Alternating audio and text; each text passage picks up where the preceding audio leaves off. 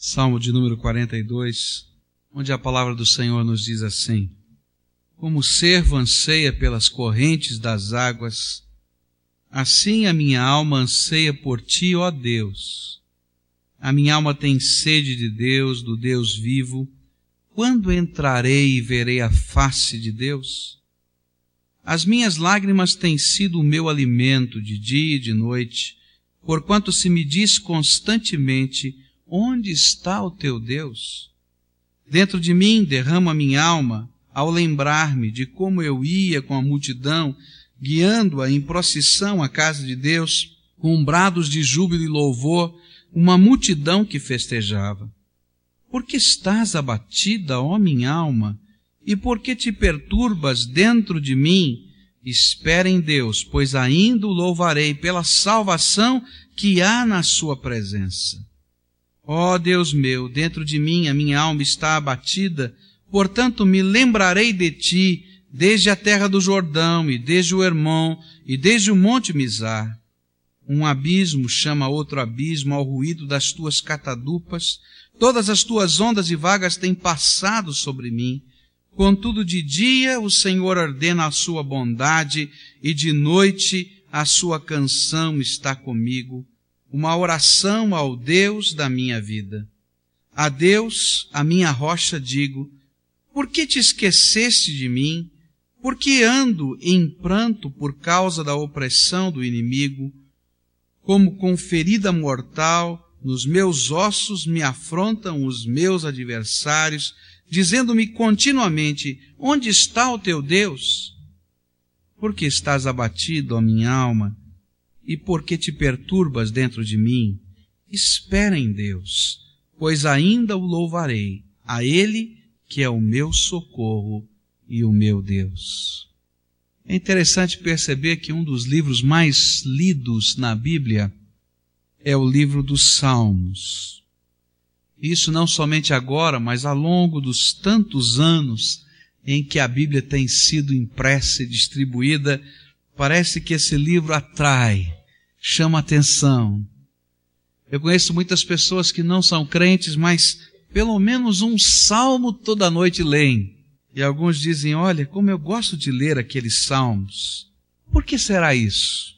Porque nesse livro nós vamos encontrar as palavras de Deus, como nos outros livros da Escritura Sagrada, mas de uma maneira especial nós vamos encontrar também os sentimentos dos homens de Deus em meio aos momentos mais significativos das suas vidas. Eles estão falando das coisas de Deus, da palavra de Deus, mas eles abrem a porta do coração e revelam a cada um de nós o que é que estava passando, os conflitos, as lutas, os medos, as alegrias, as certezas. E a gente vai olhando dizendo, puxa vida, como eu sou parecido com isso aqui. Como eu já senti estas mesmas coisas como eu já me vi nestas mesmas circunstâncias. E não é diferente no Salmo 42. Ao mesmo tempo em que o salmista nos revela os conflitos do seu coração, porque ele está uma hora dizendo que confia em Deus, e outra hora ele está dizendo porque está abatida a minha alma, outra hora ele diz, olha, eu sei que o Senhor, depois ele diz, por que, que eu estou caindo outra vez? Apesar de ele mostrar os conflitos do coração, de alguém que teme a Deus, ele mostra também para a gente como é que nós podemos e quais são os recursos de Deus para enfrentarmos os momentos de angústia na nossa vida. Para mim, o Salmo 42 é um salmo singular. Ele é um culto completo, onde participa desse culto uma só pessoa. E o salmista é ao mesmo tempo o pregador, ele é ao mesmo tempo a congregação e é ao mesmo tempo o coro. E ele está vivendo tudo isso de uma maneira tão dinâmica na presença de Deus, num momento de grande angústia. E perguntar para Davi, que escreveu esse salmo e o dedicou ao canto coral, perguntar para esse homem de Deus quais eram as coisas, quais eram os recursos que ele usava nos dias de luta e angústia no seu coração. e queria que você caminhasse comigo através da experiência do salmista, para ver quando ele prega, para ver quando ele canta e para ver quando ele escuta o sermão e como que ele está colocando em prática no seu coração. O que a gente faz nos tempos de angústia? Primeira coisa que o Salmo me ensina é que em tempos de angústia é bom buscar a Deus. E os versículos 1 e 2 começam assim. Como o anseia pelas correntes das águas, assim a minha alma anseia por ti, ó Deus. A minha alma tem sede de Deus, do Deus vivo. Quando entrarei e verei a face de Deus? Aquele momento de luta e de angústia da alma, o salmista foi levado a reconhecer, em primeiro lugar, a sua fragilidade. Ele sabia que não podia, ele sabia que não conseguia, ele sabia que não tinha forças. E então, diante da sua fragilidade, veio dentro da alma dele uma tremenda vontade de ter um encontro pessoal com Deus. Ele não queria apenas uma expressão de religiosidade, ele não queria entrar no templo, ele não queria passear nos lugares sagrados, o que ele queria é ter um encontro face a face com Deus. É sentir a presença de Deus. É ser tocado por Deus. E ele agora nessa linguagem poética vai dizendo, olha, como um animalzinho que está lá na floresta morrendo de sede e desesperadamente sai procurando um ribeirão para beber um pouquinho de água. Assim eu estou me sentindo. Eu estou morrendo de sede. Eu estou necessitado. Eu estou carente. E só tem uma pessoa que pode matar a sede da minha alma e do meu coração. É o Senhor. O Deus vivo. Que se manifesta, que toca, que faz diferença. Em tempos de angústia, a coisa que mais precisamos é sentir o toque de Deus na nossa vida. Em tempos de angústia, a coisa que mais necessitamos é ouvir a voz de Deus. Quando o coração da gente está turbado, quando a gente não tem resposta, quando parece que está uma grande confusão dentro da alma da gente, essa é a hora em que eu preciso perceber que existe um Deus vivo, todo-poderoso, que transcende a tudo isso e alcança a minha vida. Quantos momentos eu já vivi assim? Quando nós estamos vivendo esse tempo de angústia, aquilo que mais necessitamos é ouvir a voz de Deus, é sentir a presença de Deus, é a mão do Senhor colocada sobre a nossa mão que nos dá alento e força. E nessa hora parece que tudo mais não funciona, não preenche a alma, porque nós sabemos que só o Senhor pode descer à profundidade da nossa alma e fazer diferença. É interessante que Davi era um rei, e nessa hora de angústia do seu coração, ele sabia que nem todo o poder que ele tinha enquanto rei, pleno potenciário que era, não adiantava para a angústia da sua alma. Não adiantava para a angústia da sua alma toda a estrutura política que ele tinha montado naquela nação. Não adiantava para a sua alma os tesouros que ele tinha guardado no seu palácio. E olha que ele colecionou tesouros. Nem adiantavam as amizades, nem as pessoas, nem os projetos, nem os sonhos. A única coisa que podia tocar na profundeza da sua alma era a presença de um Deus vivo. Ele não estava falando de religiosidade, mas de uma experiência com a presença do Senhor. E quando ele descobre isso, ele diz: Eu não vejo a hora em que a face do Senhor, de alguma maneira, se manifeste a mim. Essa expressão, a face do Senhor, ela não quer dizer o rosto de Deus, mas ela significa a presença de Deus. Eu quero sentir a tua presença. Eu preciso desfrutar da tua companhia. Eu não sei o que é que vai na tua alma Eu não sei o que é que vai no teu coração. Eu não sei quais são as angústias pelas quais você está vivendo ou experimentando aqui dentro, que ninguém mais sabe. Mas eu sei que a única coisa que pode saciar a sede do teu coração é a presença viva do Senhor junto de você. Ele vai e mata a sede que nada mais pode matar. Em tempos de angústia, que mais é bom fazer? Talvez você me diga assim, pastor, eu sei disso. Mas eu estou vivendo um tempo tão difícil e tão angustioso que quando eu chego para orar eu não consigo nem orar. Já aconteceu isso com você? Comigo já aconteceu várias vezes. Parece que passa um monte de pensamentos na cabeça e parece que a cabeça da gente está voando para todos os lados e parece até que a carne da gente está tremendo e a gente não consegue. Eu digo, então vou ler a Bíblia e não consigo ler, parece que meus pensamentos se perdem. O que, que a gente faz? Foi mais ou menos assim que aconteceu com Davi. Ele disse: Olha, eu preciso de Deus. Eu preciso buscar a Deus. Mas mesmo buscando o Senhor, o conflito que estava no seu coração parecia ser maior do que aquilo que ele podia descobrir da presença de Deus. E no versículo 3 ele diz assim: As minhas lágrimas têm sido o meu alimento de dia e de noite, porquanto se me diz constantemente: Onde está o teu Deus? E ele estava dizendo: Olha, eu estou chorando. Na verdade, eu só choro.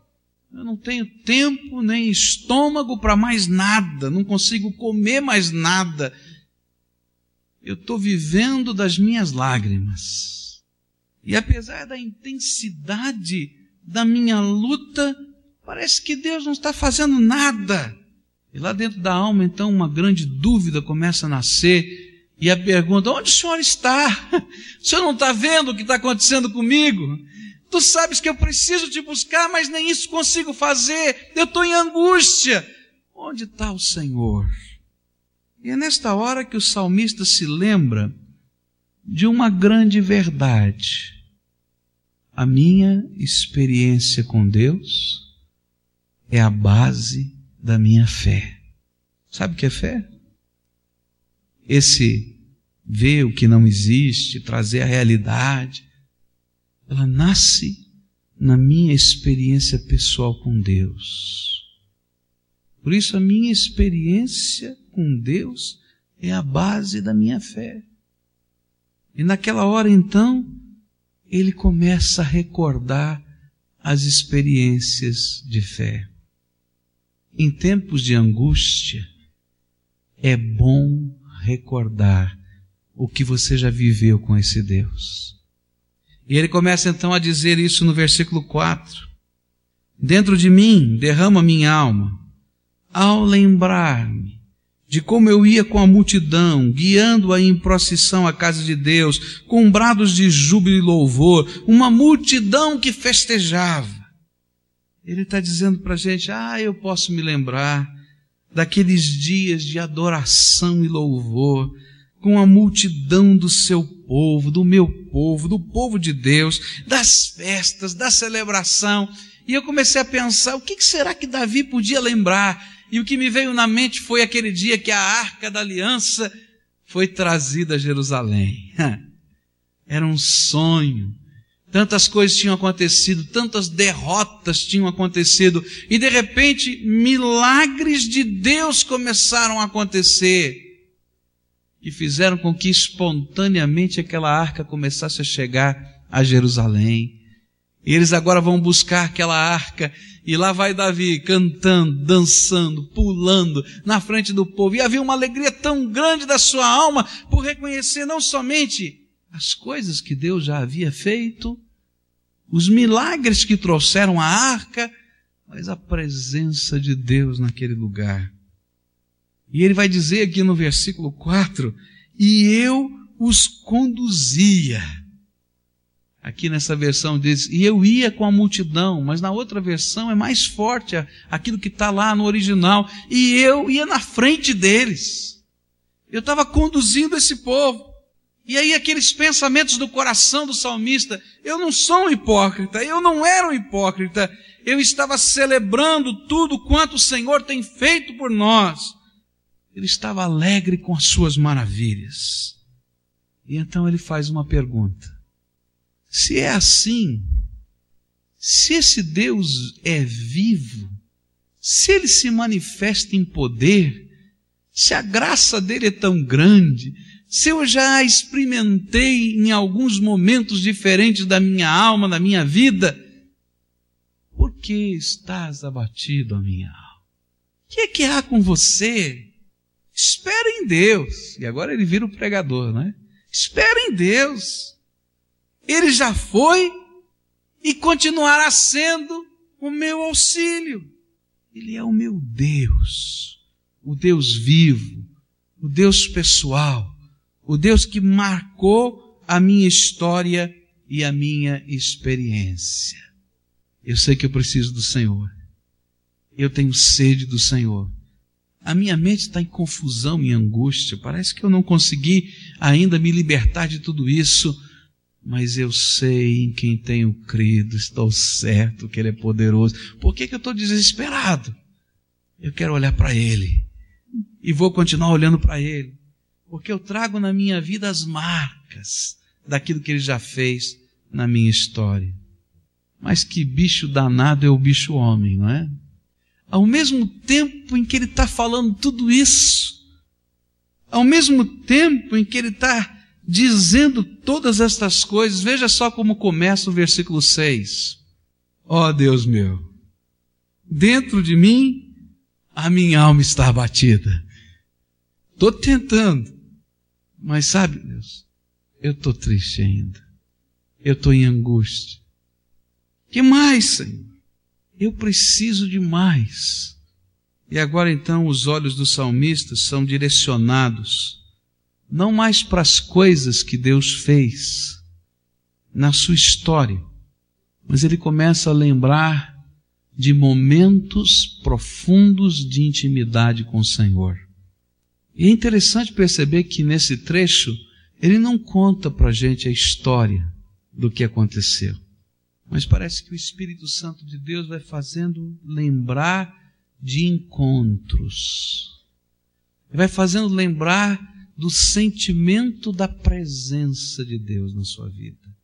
Não apenas coisas que aconteceram, mas o sentimento da presença de Deus em lugares e em momentos especiais. E ele diz assim: Ah, eu me lembro. Eu me lembro daquele encontro que eu tive lá no Rio Jordão contigo. Eu me lembro daquele encontro que eu tive lá no Monte Hermon. Eu me lembro daquele encontro que eu tive lá no outeiro de Mizar. Eu me lembro. Eu me lembro. E foram estas lembranças que eram lembranças da presença de Deus, do toque de Deus, da resposta de Deus, da face de Deus, dos livramentos que começavam dentro da alma, que vinham de Deus, e começaram a mudar a feição do coração e dos sentimentos do salmista.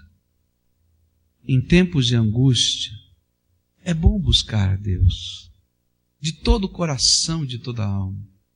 Mas se a tua alma está turbada e turbada a ponto de você não conseguir orar, então é bom lembrar aquilo que Deus já fez por você e lembrar lembrar dos encontros que você já teve com Ele. Que coisa tremenda é a gente voltar atrás e perceber aquela camaradagem gostosa que um dia já existiu e existe, e que às vezes a tensão da nossa alma não nos permite acreditar que ela esteja lá. E saber que essa presença gostosa do Senhor vai fazer diferença de alguma maneira na nossa vida. Como é bom a gente colecionar no coração, com prazer, as marcas de Jesus. Eu gosto de um trecho do livro de Gálatas, onde o apóstolo Paulo diz assim: Eu trago no meu corpo as marcas do Senhor Jesus. Ele estava falando, quem sabe, das chibatas que bateram nele e ficaram vergadas, marcadas nas suas costas. Talvez ele estivesse falando de outros momentos, mas eu quero crer também que ele te trazia no seu corpo e na sua mente as marcas da graça e da comunhão. Eu quero crer que ele nunca se esqueceu do dia que ele estava lá na cadeia, na cidade de Filipos, pensando que ia levar outras 39 chibatadas como já tinha levado antes. E estava lá no meio da noite cantando. Ele e Silas, cantando. E de repente um terremoto da presença do Senhor no meio dos louvores vai abrindo as cadeias, as portas vão se abrindo, e homem lá carcereiro de Filipos, vai dizendo: agora vou morrer, não tem jeito, esse povo vai fugir. E ele pode gritar lá de dentro: não faça nada contra você mesmo, todos nós estamos aqui, fique em paz. É só o Senhor que está trabalhando aqui. É só a presença desse Deus vivo que está fazendo diferença. E aquele homem diz: se é assim, esse Deus que pode descer uma prisão, que pode descer ao lugar mais escuro da terra, por causa dos seus servos, eu preciso desse Deus na minha vida. Onde é que você se encontra hoje? Talvez você esteja dizendo, pastor, estou lá naquela prisão. Estou cheio de angústia, de medo, de desespero. Eu sei que eu preciso de Deus, mas eu não sei nem como buscá-lo, porque a minha alma está em revolução. Então traz a tua memória aquelas coisas que podem gerar fé e esperança no teu coração. Lembra dos teus encontros com Deus. Lembra das misericórdias de Deus. Lembra das coisas que você não entende, mas que você sabe que de alguma maneira foram o toque de Deus para a tua vida. Porque são estas coisas que vão ajudar você a olhar para frente e perceber aquilo que Deus fará por você. Não esqueça as marcas do Senhor na tua vida. Tenho aprendido isso no meu coração. Nos dias de angústia, nos dias em que eu tenho grandes dúvidas, nos dias em que eu não sei que decisão tomar, nos dias em que parece que o mundo está caindo, eu gosto de trazer à memória o que Deus já fez e gosto de trazer à memória o que Deus já me permitiu sentir da Sua presença. E eu fico na presença dele dizendo: Senhor, eu não quero sair daqui sem experimentar o poder da Tua graça. E eu quero dizer para você que essa é uma oração que Deus honra, que Deus tem prazer de ouvir, e Ele se revela aos seus servos. Quando chega no versículo 7, no versículo 8, Parece que o cenário está mudando. E o salmista descobre outra coisa: que em tempos de angústia é bom saber quem está no controle. Em tempos de angústia é bom estar na presença de Deus. Em tempos de angústia é bom lembrar tudo quanto Deus já fez e aquilo que você já experimentou com Ele. Mas em tempos de angústia é bom saber quem está no controle? E de repente ele fala uma coisa que parece que está tão fora do contexto. Olha só o versículo 7. Diz assim: Um abismo chama outro abismo, ao ruído das tuas catadupas, todas as tuas ondas e vagas têm passado sobre mim. Mas nessa hora parece que o Senhor abre os olhos do salmista para dizer para ele: sabe quem está no controle de todas as tempestades? Sou eu. Estas ondas e vagas e abismos que estão passando pela tua vida, não estão passando porque querem passar, não estão passando simplesmente porque você caiu nelas, mas são as minhas ondas e vagas que já passaram sobre você. E nessa hora, o que Deus está dizendo para o salmista através do seu espírito dentro da sua alma. Sabe quem está no controle de tudo? Daquilo que você entende, daquilo que você não entende, daquelas coisas que são boas, daquelas que parecem duras. Sabe quem está no controle de tudo? Sou eu. Eu sou o Senhor. Eu sou o Deus Todo-Poderoso. Estou nesse negócio. E de repente o salmista está olhando para aqueles sentimentos todos do coração e está dizendo: Olha, estas ondas já passaram, mas ficou angústia no meu coração. E aí então o Senhor vai trabalhando na alma dele, dizendo: Eu estou no controle.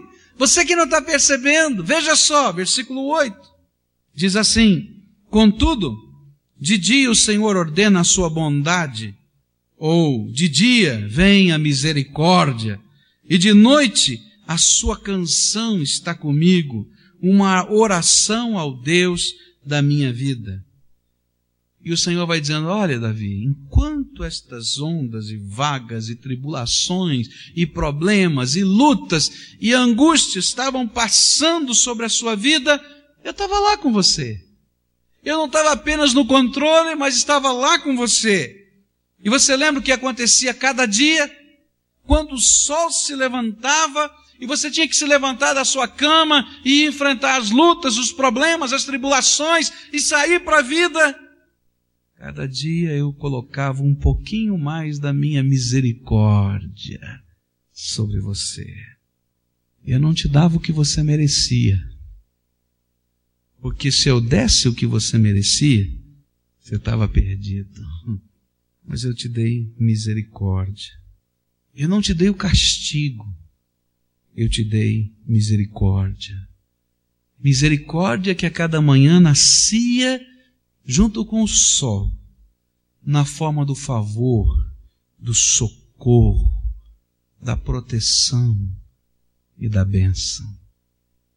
Você lembra do dia em que Saul te cercou e você não tinha saída? E você entrou numa caverna que parecia o inferno e o fim do mundo e os exércitos todos batiam de lugar em lugar. E Saul entrou naquela caverna, ficou bem pertinho de você. Você chegou bem pertinho dele e ele não te viu. e quando ele foi embora, você apareceu na caverna e mostrou o pedacinho do manto dele que você tinha cortado e disse: Saul, não quero mal contra você, porque se eu quisesse teria te matado. Eis aqui o pedaço do teu manto. Você estava do meu lado, você não me viu. E aquele coração duro, empedernido, que não se quebrantava, chorou como criança. E disse: Perdoa, meu filho, a maldade que te faço. Quem faz uma coisa dessas? Sabe quem faz? É aquele Senhor que está no controle de todas as coisas que a cada dia faz nascer a misericórdia sobre a minha vida e sobre a tua vida. Quantas situações você já viveu assim?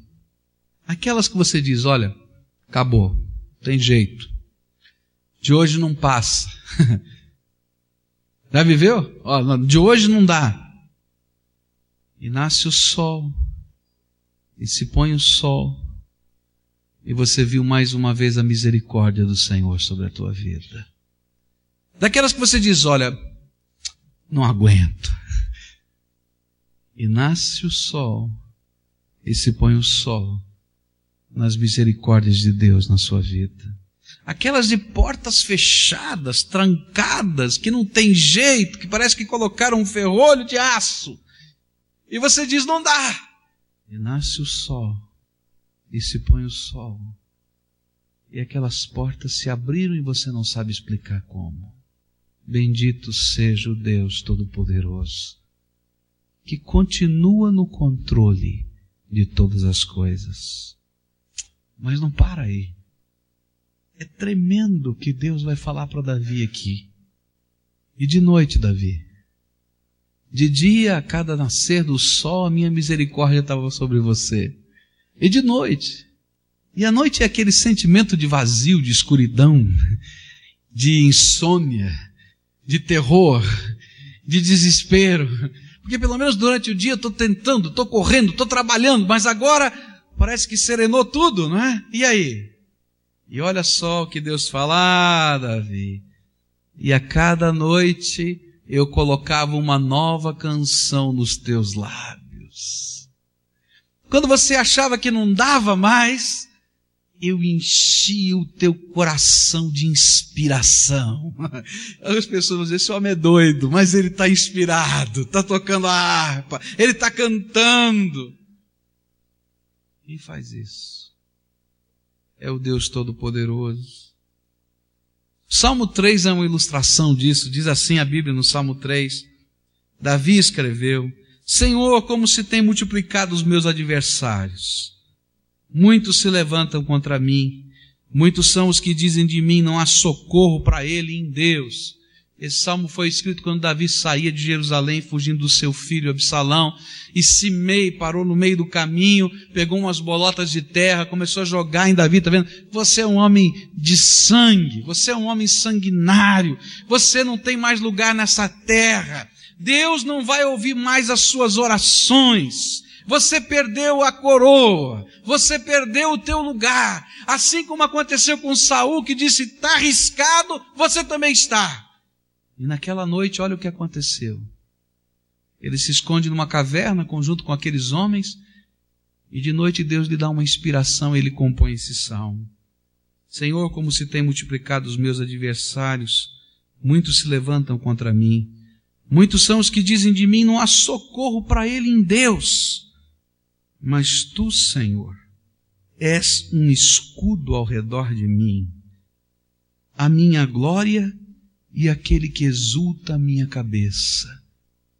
Não tem mais coroa aqui de rei, mas tu continuas sendo a minha glória e o Senhor levanta a minha cabeça. Com minha voz clamo ao Senhor e ele do seu santo monte me responde. Estou aqui nesse lugar, nesse buraco, dizendo estou perdido, e todo mundo diz que o Senhor não vai falar comigo, mas quando eu falo com o Senhor, a tua presença está aqui, e eu sinto a tua presença. E aí ele diz, versículos 5 e 6, eu me deito e durmo, me acordo, pois o Senhor me sustenta. Não tenho medo dos dez milhares de pessoas que se puseram contra mim e ao meu redor. Só Deus faz isso. Sabe quem está no controle? O Senhor. Cada dia, quando o sol nasce, o Senhor está dizendo: estou marcando a tua vida com misericórdia. Todo mundo está dizendo: você é doido, não tem jeito para você. Deus coloca uma inspiração no teu coração e você pode cantar. Cantar uma nova canção que vem do céu, que passa pela tua alma porque a presença de Deus é teu escudo, é tua força, é teu sustento, é teu amparo. É quem levanta a tua cabeça quando todos diriam você devia estar com a cabeça baixa. Não para aí. Davi, eu estou no controle. As tempestades estão nas minhas mãos. Mas quando você passou por essa, não estava sozinho. Misericórdia e inspiração mas eu coloquei nos teus lábios uma oração para falar comigo. Se naqueles tempos você podia me buscar e me achar, por que é que você não pode agora? Eu não mudei. Continuo sendo teu Deus e continuo estando no controle de todas as coisas. Davi disse uma oração ao Deus da minha vida. E nessa hora parece que abre a mente de Davi para entender que as orações que ele faz não são um ritual, uma liturgia, um costume, mas são profunda intimidade com um Deus vivo, que é Deus dele, Senhor da vida dele, em quem ele confia e anda em tempos de angústia, é bom buscar ao Senhor. Em tempos de angústia, é bom, é bom mesmo buscar o Senhor de toda a alma e de todo o coração, porque Ele revela as suas misericórdias entre nós. Mas Davi continua nesse salmo, e continua ainda em luta, ainda que Deus estivesse falando com ele, ainda que o Espírito Santo estivesse ministrando, mostrando tanta coisa especial, e de repente agora o Senhor começa a mostrar a Davi quais eram as verdadeiras angústias do seu coração. Você sabe por que o desespero bate na nossa alma? Às vezes a gente só está olhando as circunstâncias que estão acontecendo ao nosso redor e a gente pensa que é aquele problema, ou aquele outro problema, ou aquela situação que está gerando angústia, mas de repente parece que Deus rasga o coração de Davi e vai mostrando a ele o que é estava lá dentro. E aí então a palavra do Senhor vai nos ensinar. Verso 9 diz assim, e 10: A Deus, a minha rocha, digo, por que te esqueceste de mim? Por que ando em pranto por causa da opressão do inimigo? Com ferida mortal nos meus ossos me afrontam os meus adversários, dizendo-me continuamente: Onde está o teu Deus? Em tempos de angústia, é bom conhecer os verdadeiros temores do nosso coração. Sabe quais eram as lutas verdadeiras da alma de Davi? Eram estas: Senhor, o Senhor se esqueceu de mim. Por que o Senhor permite tanta pressão dos meus inimigos? Senhor, eu fico quebrado. Parece que os meus ossos quebraram. E eu me sinto insultado quando eles ficam falando com as suas ações e com os seus sorrisos. Onde está o teu Deus? Porque parece que eles estão me dizendo: não adianta nada ter fé. Sabe qual é a grande angústia do coração? É quando de alguma maneira Satanás coloca na nossa alma a dúvida se Deus é fiel ou não é fiel. Porque quando você tem a certeza interior da fidelidade de Deus, você levanta a tua cabeça e vai, e caminha, mas quando você esmorece e cai, é quando dentro da tua alma você está dizendo: será que funciona mesmo? Será que Deus vai ouvir? Será que Deus vai responder? Será? Será que Deus? Será que esse negócio de crer? Será? Será? E aí o Senhor abre o coração de Davi e diz: Davi, olha aqui o que eu estou vendo. Agora eu queria falar um pouquinho da natureza desse Deus. E um dos trechos da palavra de Deus mais profundos para mim, para me dar segurança de que Ele é fiel, foi aquilo que ele declarou em Isaías 49, versículos 15 e 16. Guarda isso no teu coração. Se essa é a tua angústia, Deus quer te dar essa resposta. Pode uma mulher esquecer-se do seu filho de peito, de maneira que não se compadeça do filho do seu ventre? A resposta natural seria dizer: não é comum isso acontecer. Não é comum. E aí então o Senhor diz: mas ainda, ainda que esta se esquecesse, eu todavia não me esquecerei de ti. Eis que nas palmas das minhas mãos eu te gravei e os teus muros estão continuamente diante de mim. Você está com medo que você tenha caído da graça de Deus? Você está com medo que Deus não vai mais ouvir suas orações? Você está com medo de que não tem mais jeito para você? Teu coração está em revolução porque você não sabe como é que pode andar por fé. Então guarda isso na tua mente. Deus te ama mas te ama de uma maneira que você não pode entender a grandeza desse amor. Guarda isso no teu coração, que esse Deus está mexendo no céu e na terra só por tua causa, porque você é precioso aos olhos dele.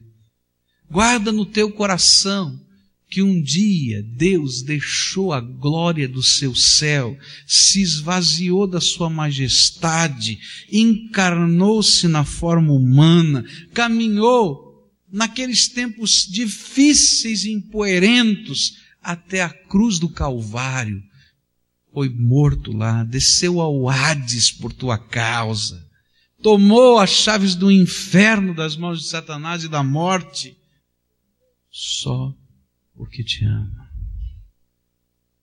Está batida a tua alma? Olha para a fidelidade do teu Deus. Ele é tanto mais cheio de graça e misericórdia do que você pode conceber. E aí, o salmista termina. E depois de todo esse sermão que vai sendo travado dentro da alma, ele só consegue dizer o que está no versículo 11. Por que estás abatido, a minha alma? E por que te perturbas dentro de mim? Espera em Deus, pois ainda o louvarei, a Ele que é o meu socorro e o meu Deus. Ele vai dizer para ele mesmo: pode esperar nesse Deus, pode confiar nesse Deus. Ele sempre foi o teu auxílio. Ele continua sendo o teu Deus. E não importa o que fale, você tem no seu corpo e na sua história as marcas da sua presença. Por isso, pode louvá-lo. Continue liderando a procissão e exaltando o nome do Deus vivo, porque não há outro Deus como Ele. Eu não sei como é que está o teu coração. Eu não sei como é que vai a tua alma. Eu não sei como é que vai a tua vida. Mas eu sei que existe um Deus que te ama a um ponto que você não pode compreender. E ainda que você esteja cheio das dúvidas, cheio dos temores, e ainda que Deus esteja usando todos os argumentos dentro de você para dizer: olha, você é precioso aos meus olhos, e ainda que a tua alma esteja em luta com você mesmo, eu queria te desafiar essa noite a dar um passo de fé e dizer: Senhor, eu sei que tu és o meu Deus. Tu sempre fostes o meu auxílio e eu confio na tua fidelidade. Por isso te louvo com a minha vida. Davi não escreveu o final dessa história. Eu queria tanto saber quais eram as angústias da sua vida nesse dia.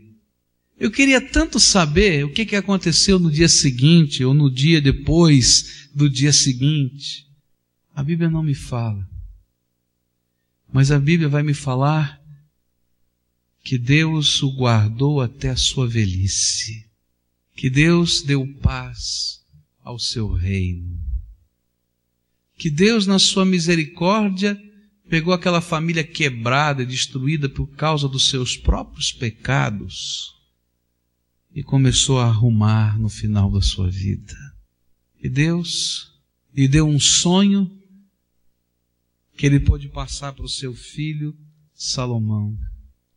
Que Deus um dia mandou o seu profeta para dizer para ele que esse filho que ele tinha dúvida se Deus podia aceitar tinha mudado de nome e que Deus tinha dado um nome especial chamado Gededias, aquele que Deus ama. Eu não sei o que, que acontece na tua vida, as tuas desgraças, os teus problemas, mas o Deus de Davi era um Deus que estava disposto a colocar sua mão para mudar e transformar uma vida quebrada, uma vida enrolada, uma vida em grandes dificuldades, mas que queria aprender a andar na presença do Senhor. A minha oração nessa noite por você é que aquilo que Davi diz no versículo 1 e 2 se transformem no estilo da tua vida. Que assim como aqueles animaizinhos no meio do campo anseiam por encontrar um ribeirão para beber água e saciar sua sede. Que você tenha entendido e descubra pelo poder do Espírito Santo que o único que pode saciar a sede da sua alma, das suas angústias, dos seus temores, é o Deus vivo, todo-poderoso. e que Ele está dizendo: pode vir. Como Jesus disse, que Ele daria para a gente água viva.